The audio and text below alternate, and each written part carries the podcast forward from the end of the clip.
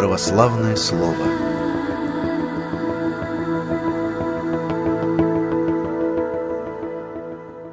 Добрый день, друзья! С вами Ирина Чернова и протеерей Алексей Головченко, клирик храма равноапостольного князя Владимира в городе Владимире.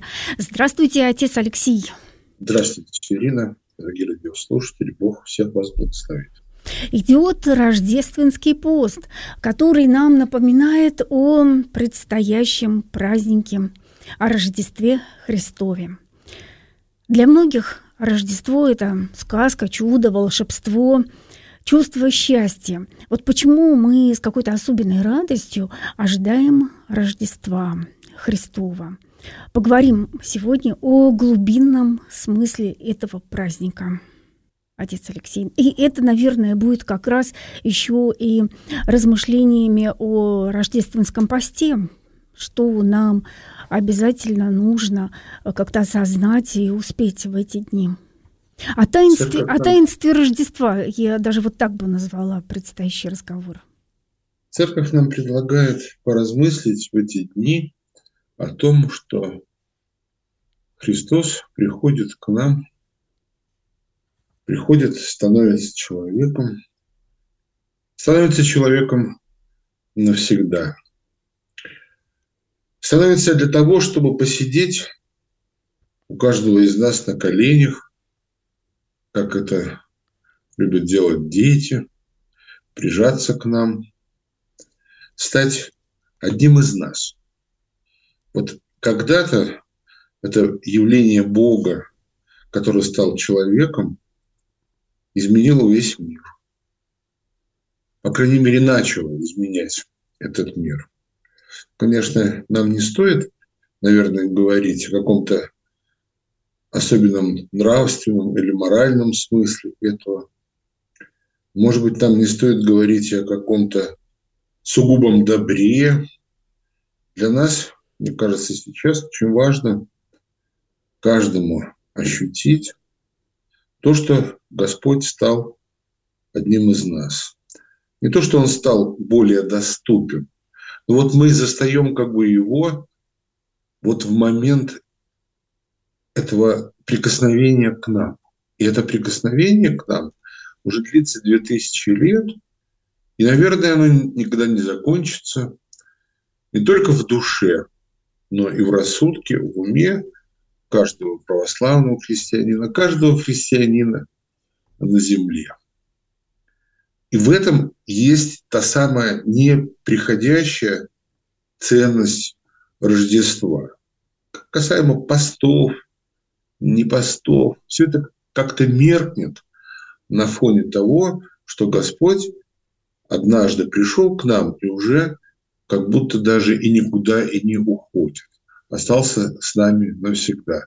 В образе ли младенца, родившегося, а, как говорят нам евангелисты, в Вифлееме, родившегося а, на земле, в образе ли а, подростка, который был в 12 лет, как говорят опять нам евангелисты, 11 евангелистов, был потерян в Иерусалиме и обретен снова матерью а значит и нами, или в образе взрослого мужчины, который умирает на кресте, воскресает потом для того, чтобы остаться с нами всегда. Вот этот путь, э, путь прикосновения к нам, путь общения с нами начался тогда, 2000 лет назад, вот с этого великого события рождения нашего Бога рождения его, нашего Бога, который есть настоящий человек.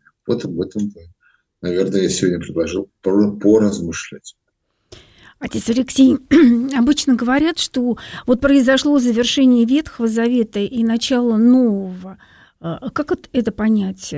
Что было завершено или Это наше богословие православное. Действительно, без Ветхого Завета не может шагнуть и шага сделать. Нам обязательно нужно какие-то доказательства того, что Христос был проповедован в Ветхом Завете, что Христос как бы завершает, исполняет Ветхий Завет, то есть полнота Ветхого Завета на Христе исполняется, и что Христос открывает нам новый путь, опираясь вот как раз на фундамент Ветхого Завета.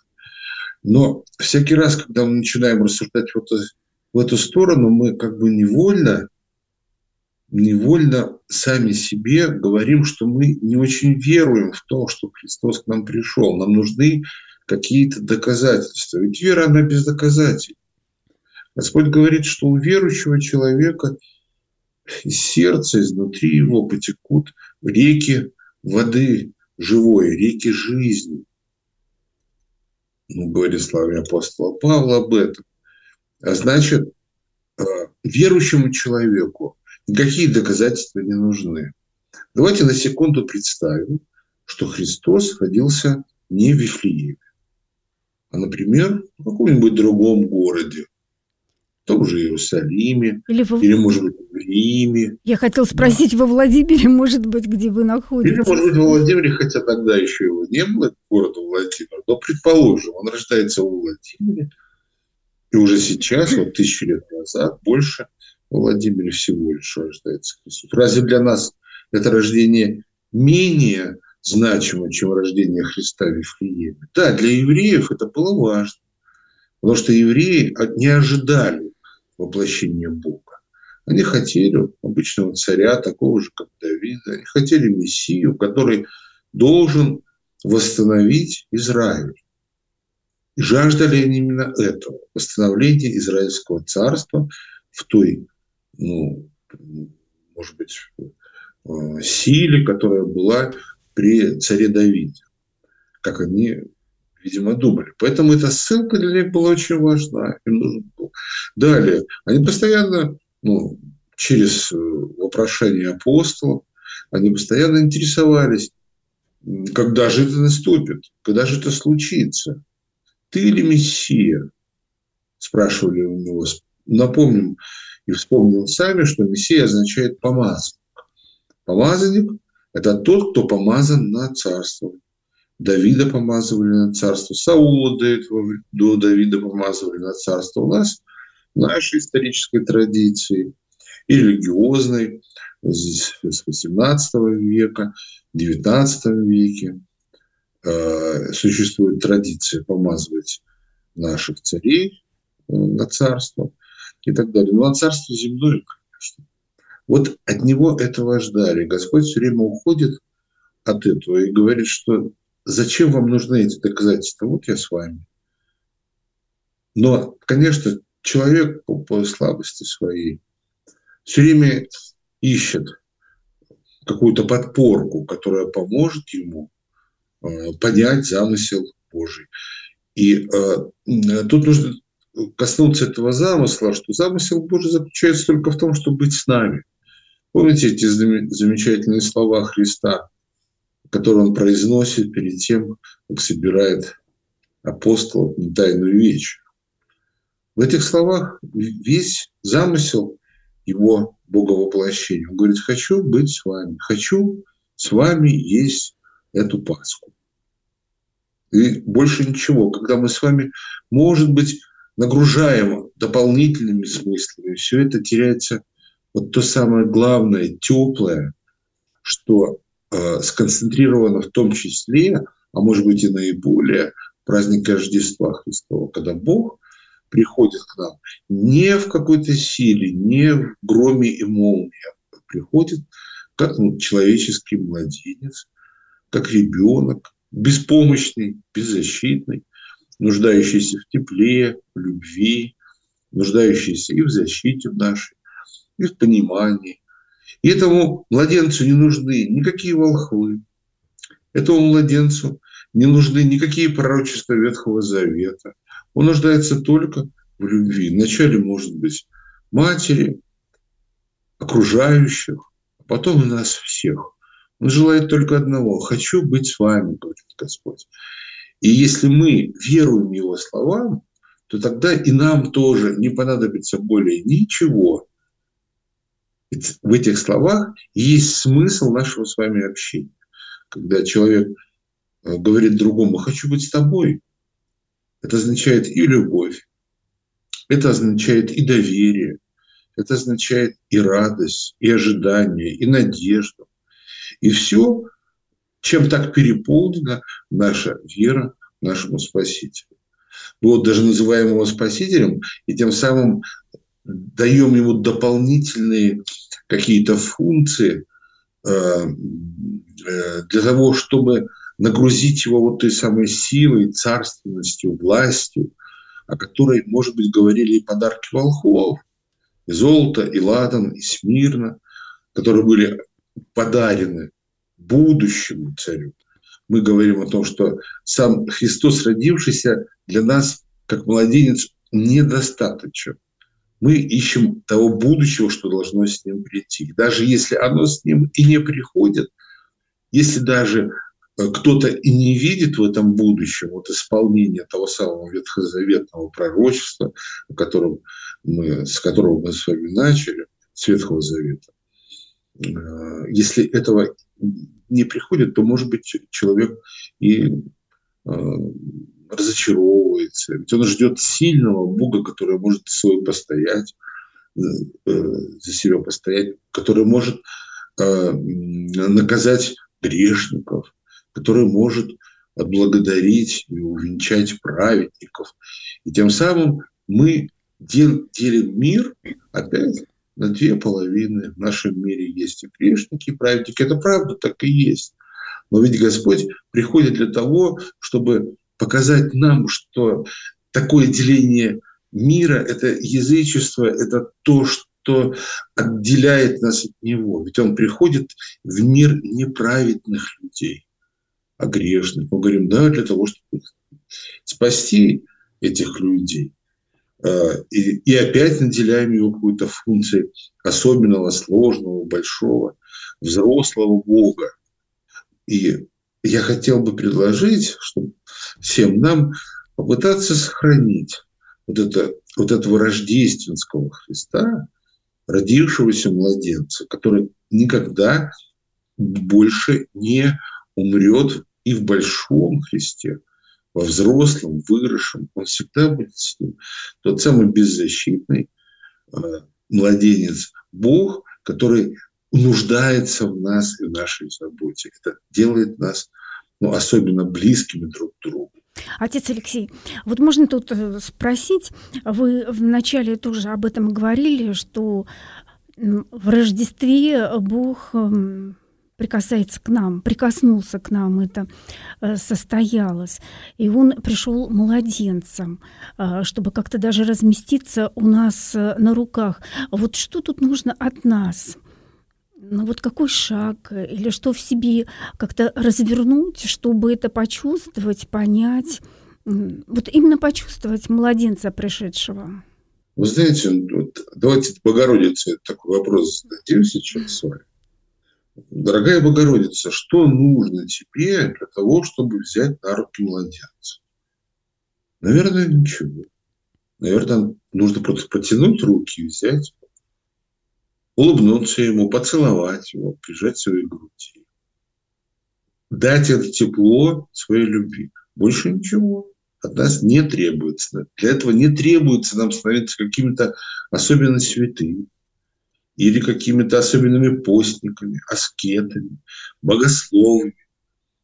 Нам нужно просто научиться любить Бога, вот как таким, каков Он есть. Ведь заметьте, мы готовы любить Бога, сильного, громовержца, человека, человека который э, решает наши проблемы, может выполнить любое желание, чудотворца. Но остановиться здесь и сказать, что наш Господь – это он таков. Вот этот младенец, которого я держу на руках, который во мне нуждается, а не то, что я в нем нуждаюсь, который отдал себя всего людям, всего себя. Это не слова. Вот он младенец. Можно его убить, можно его накормить, можно его предать и он не сможет защититься. Вот мне кажется, ценность Рождества именно в этом, когда мы прикасаемся вот к этому младенцу, и этот младенец начинает зависеть от нас. Господь э, поставил себе такие условия, чтобы мы могли почувствовать, что Он зависит от нас. Не мы зависим от Него, а Он зависит от нас. И это делает особенно э, наши отношения особенно трепетными, особенно доверительными, особенно ну, волшебными, что ли. Когда оказывается, Господь у меня на руках, а не только я. Господь нуждается во мне, а не только я нуждаюсь в нем. Это так, когда влюбленные нуждаются друг в друге. И как сказать, кто больше нуждается друг в друге? Мы каждый зависим друг от друга. Господь предложил нам стать ответственными за весь мир, стать ответственными за все небо, отдав нам это небо в себе, в руки. Мы с вами держатели небес. Так захотел Господь, став человеком став навсегда, не притворившись человеком, а им навсегда. Может быть даже, мы говорим, конечно, это Бога человек, но, конечно, здесь странная такая богословская история происходит, потому что если он Бог и человек одновременно, тогда, конечно, в этом нет полноты человеческой. Мне так кажется, хотя наши доводы, меня может даже где-то и обвинить. Э, в некоторой ереси. Ну, это вот мое личное такое, телогуй такой мой в этом. Мне кажется, что все-таки для нас должна быть э, важна вот эта его человечность, которую он явил в полноте, там и навсегда. Отец Алексей, ну то есть он пошел на такой большой риск, стал зависимым от нас. То есть вот это вот вычеловечивание... Замечательные слова. Вначале у меня внутри что-то всколыхнулось, когда вы сказали риск. Да. А потом в ту же секунду я с вами совершенно согласился. Конечно, риск.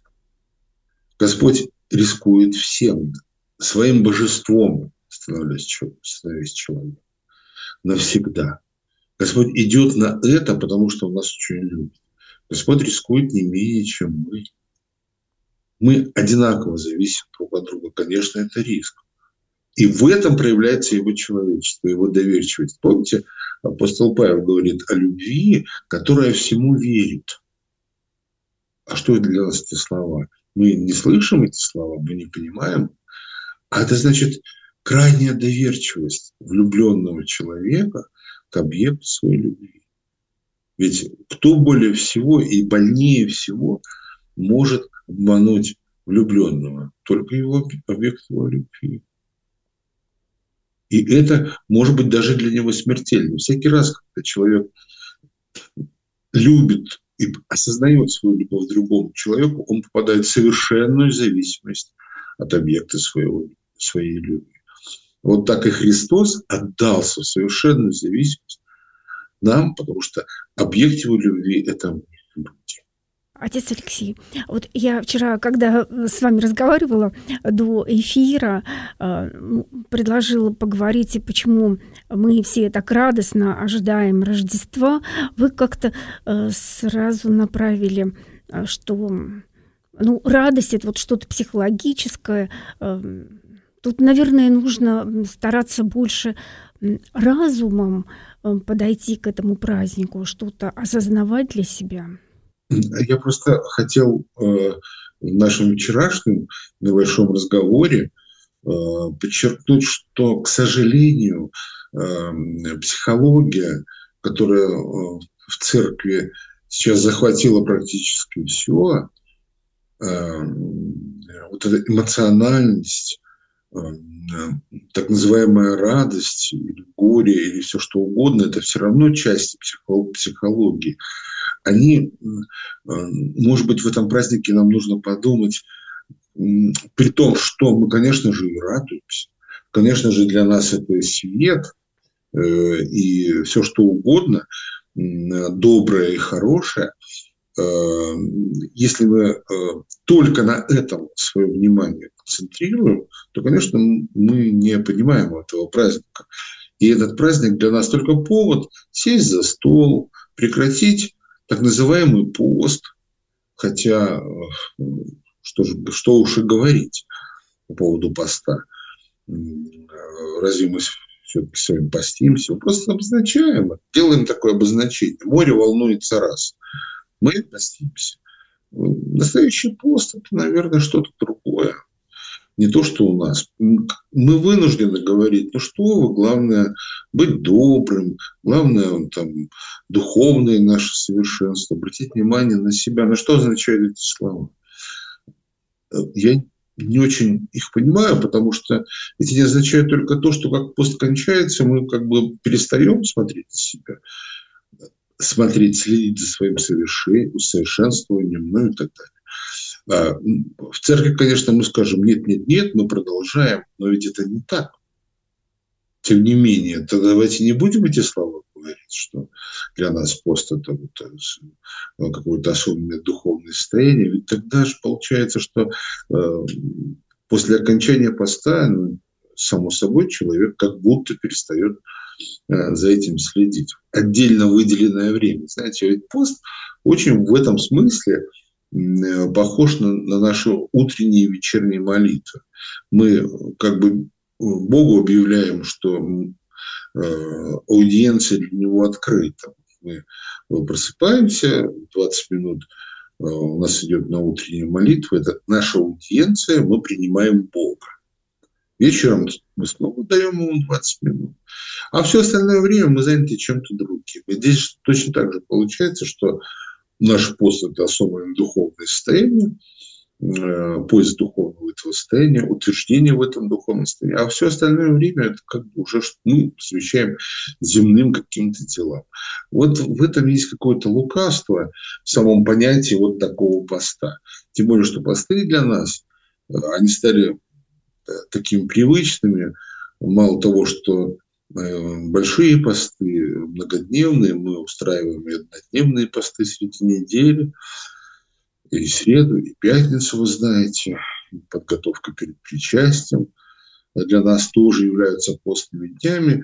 Ну, я думаю, что не страшно признаться себе, что это есть некоторый ритуал, что это есть все-таки э, некоторая наша такая вот ну, душевная формальность э, в подходе к, э, к этому ко всему. Если мы этого себе не скажем, мы так и будем находиться Э, в самоуспокоительном состоянии, что мы же потрудились. Как часто на исповеди я говорю человеку, ну вот вы исповедовались, не хотите ли причаститься? И человек говорит, я не готовился, что что, я не прочитал, я там что-то съел, там два дня назад или накануне, или что-то еще. И опять-таки, вот в этом и проявляется та самая психология, мы говорим. Э, Э, что нам очень важна ритуализация наших действий. За ней мы и теряем Христа, в том числе и младенца. За этой ритуализацией. Вот представьте себе, если человек скажет, я не буду поститься рождественский пост. Что в ответ ему скажем? Ну как же ты встретишь праздник? Отец Полноты праздника у тебя не будет. Ведь ты 40 дней не ел курицу, или там еще что-нибудь. А тут ты будешь есть курицу. В момент вкушения курицы 7 января полнота этого праздника в тебе откроется. Правда, как нелепо. Отец Алексей, вот я хотел сразу попутно уточнить, если человек вот что-то съел непостное, это может помешать исповеди? Конечно. Дело в том, что он сразу идет в ад. Там его ждут вот эти самые сковородки, на которых это непостное готовится. Ну, вы шутите. Конечно, я шучу, но мне кажется, этот вопрос давно нужно закрыть. Давно нужно закрыть. Пост – это есть мой личный выбор. Да, конечно, церковь предлагает. Да, но ты можешь выбирать. Когда э, говорят, что тот, кто не постится, тот уже будет проклят, анафема. Мы все время, смотрите, мы все время разделяем постящиеся, не постящиеся, проклятые, не проклятые и так далее. Э, мы не хотим стать э, учениками Христовыми, его апостолами, которых упрекали, что они не постятся. Мы говорим, не, мы не такие, мы же не можем. Мы же, вот апостолы, они были особенные, вот а Христос там был. Но ведь тогда мы не сможем, ну, с чего я и начал наш сегодняшний разговор, сможем ли мы принять свои объятия Христа? Мы скажем, нет, нет, нет, дети с Богородицы, ну-ка пусть она берет, я не могу. Помните, апостол Петр сказал, Господи, я грешный человек. Да, уходи от меня, я грешен и не могу тебя, тебя принять. Да, это его личный выбор, это личная его оценка. Но Христос говорит, э, нет, брат, я к тебе пришел, так что давай скатерть самобранку, открывай бутылочку, накрывай на стол, рыбка, курочка, что там еще, будем с тобой э, обедать. И приидите, обедайте, Господь. Ну и так далее. Я думаю, что стоит ли нам вспоминать слова э, э, Иоанна Златоуста, который говорил, кто постится, кто не постится, примите в радость Божию. Об этом говоря, говорил еще, ну, конечно, цитирует апостола Павла прежде всего. Я думаю, что ешьте, пейте. Каждый делает выбор э, для себя. Помните, э, что Господь пришел в этот мир, чтобы быть с нами. И что же нас может отделить от Него? Разделить нас нашим Богом. Что, что мы съели, что мы выпили, что мы прочитали и не, не прочитали, дочитали ли или не дочитали, сократили или нет. Ну, если мы думаем так, то мы ничем не лучше, ну, скажем, тех самых ветхозаветных э, поклонников закона, которые считали, что выполнение закона дает им э, право называть себя Божьим. Отец Алексей, но все-таки, если у человека находятся силы провести пост, как положено, э, как ну, рекомендует церковь, это хорошо. Все-таки это лучше. Вы мне, от меня все время ждете, дорогие слушатели, что я начну очередную проповедь, которую вы слышите все время в церкви, что вот надо, да. А я хочу выйти из этого круга. Я хочу сказать, ну зачем мы тысячный раз будем об этом с вами говорить? Но если ты хочешь постись, то постись. Лучше ли ты будет, чем тот, кто не, не постишься? Апостол Павел говорит, нет множество святых, великих, говорят, нет. Не То есть это нужно лично человеку просто. Совершенно. Это наш с вами выбор. Один человек не ест ради Христа, это слова апостола Павла, а другой ест ради Христа. И если ты съешь ради Христа бутерброд, не знаю, там, с сыром или с колбасой, о, с колбасой, это еще ладно, Э, но ради Христа. Чем ты будешь хуже человека, который не ест ради Христа? Я думаю, что если мы с вами верующие люди, и мы э, читаем Священное Писание, то мы поймем, что именно к этому Господь и призывает. Он не говорит, что не нужно есть. Он говорит, любите друг друга. Как я вас возлюбил, так и вы любите друг друга. Не говорит, ешьте, пейте, читайте. Он говорит, любите.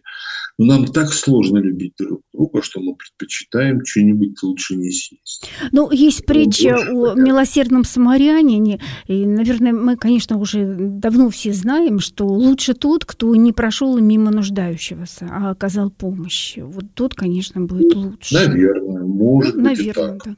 Здесь все неоднозначно, потому что если мы по этой притче говорить, эм, то мы забудем о смысле нашего праздника, потому что иначе получается, что если человек не проходит мимо нуждающегося, то он ну, вместе с Богом.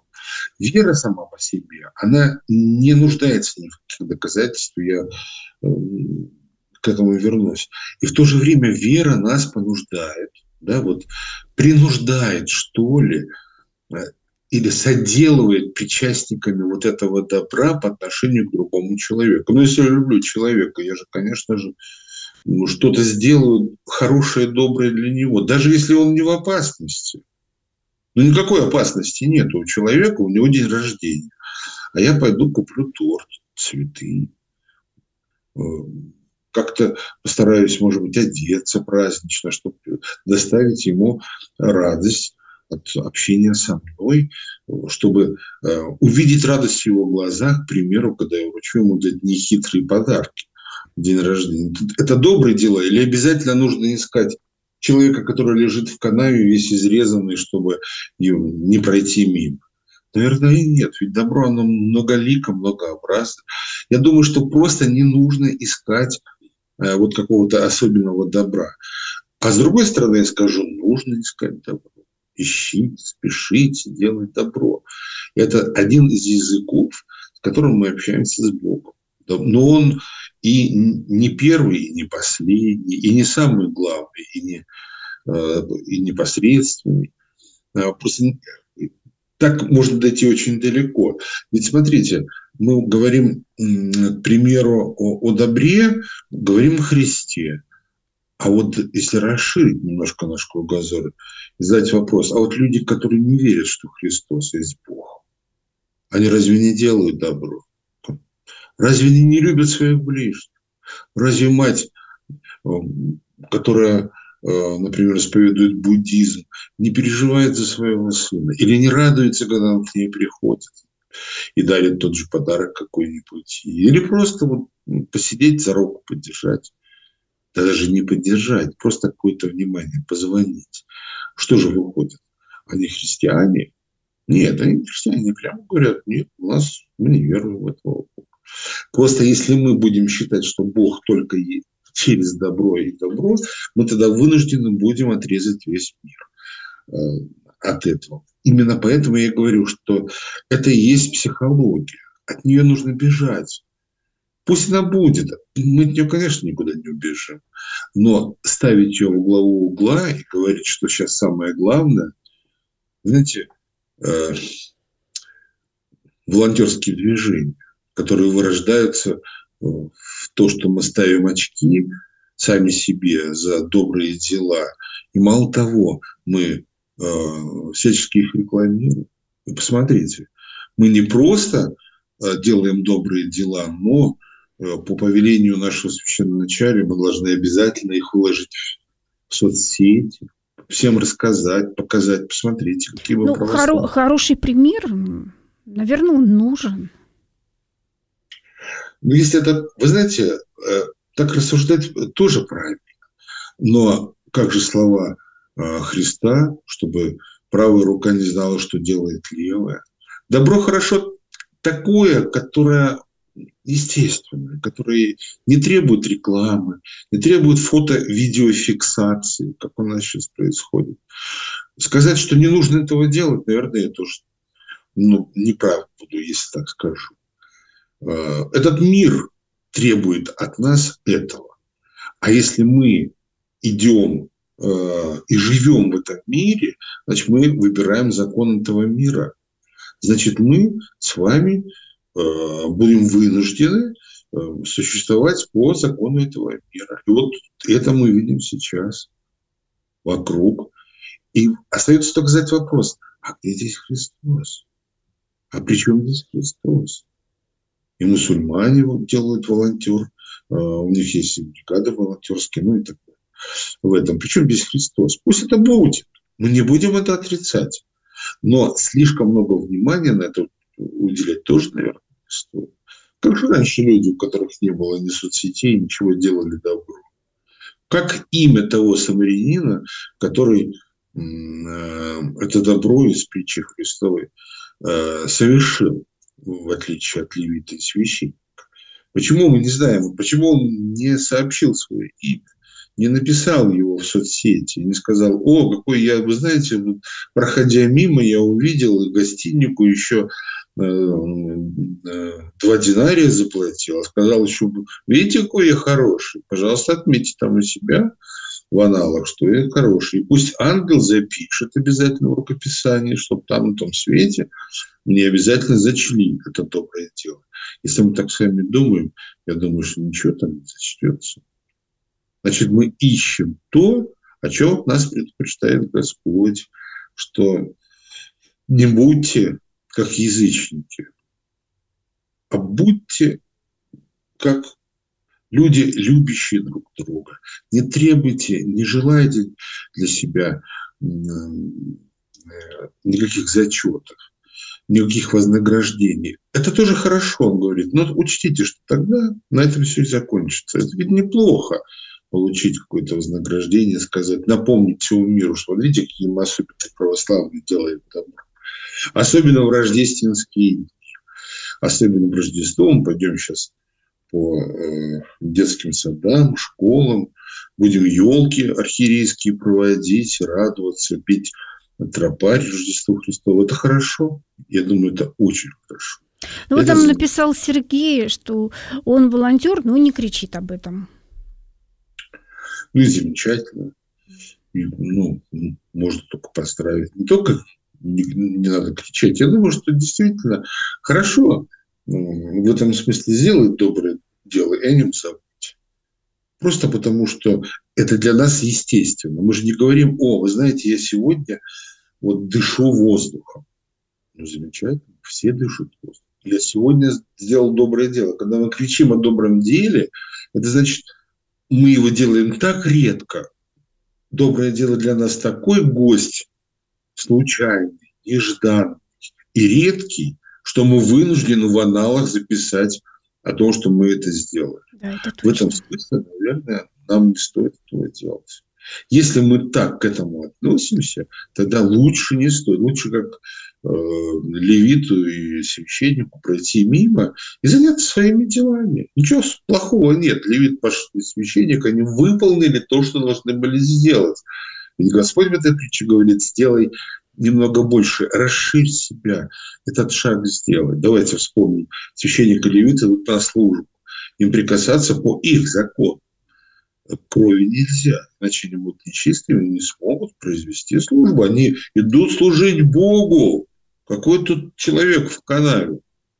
Найдутся другие. А вот смирянин, который другой веры, у него там не поймешь, что в голове язычество вместе с иудаизмом в одном флаконе. Вот он делает доброе дело. А вот Господь говорит, вот вы так должны были бы сделать.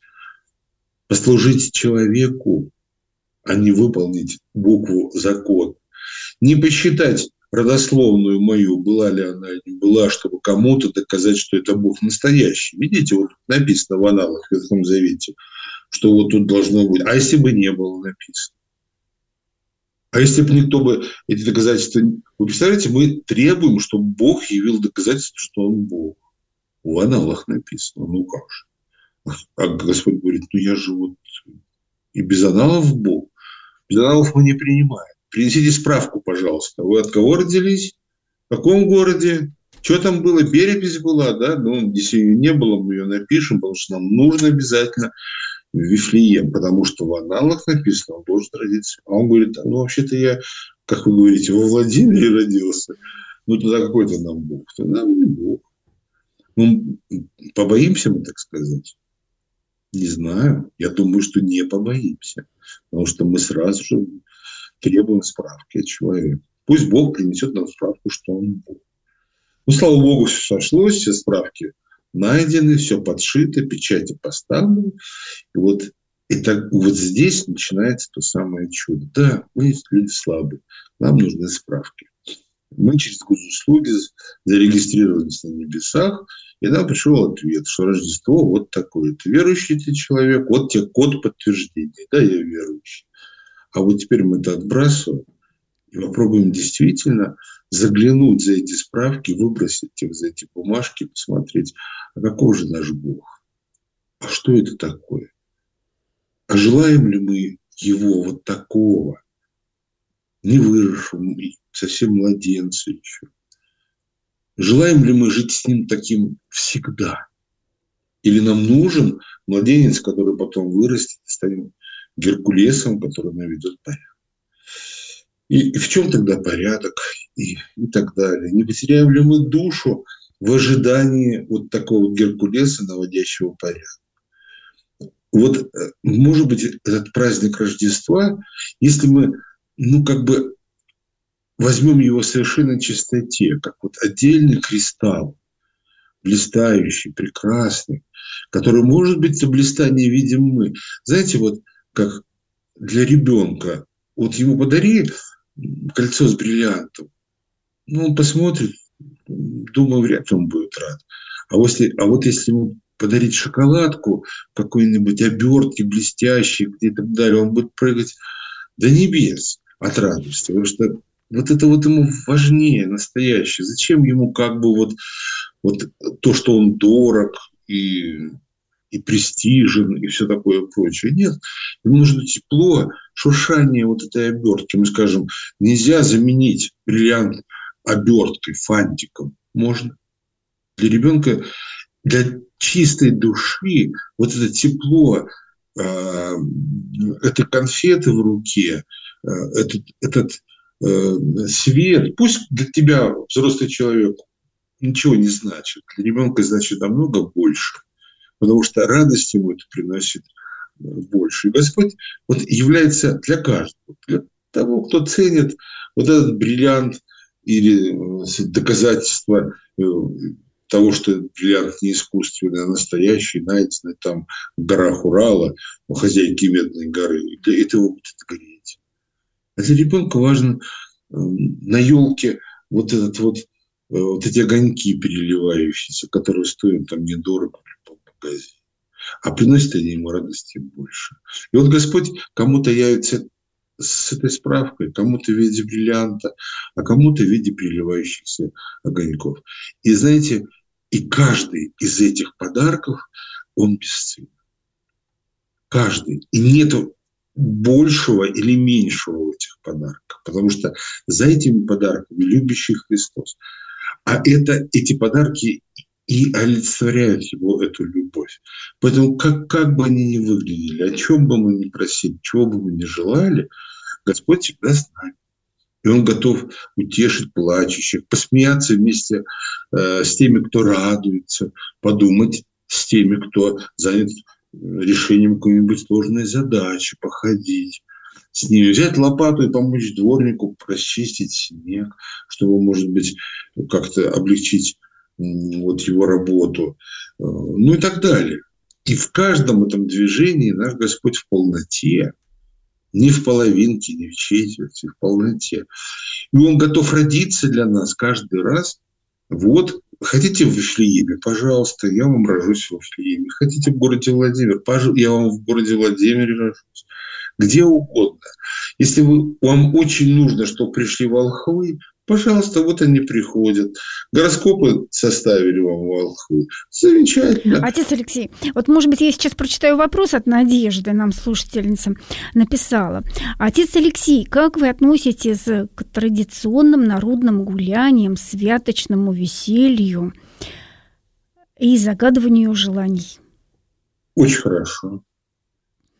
Это замечательно, что это есть, и что люди как-то трансформируют это чувство радости э, в песни, э, в какие-то, может быть, танцы, в поздравления друг другу.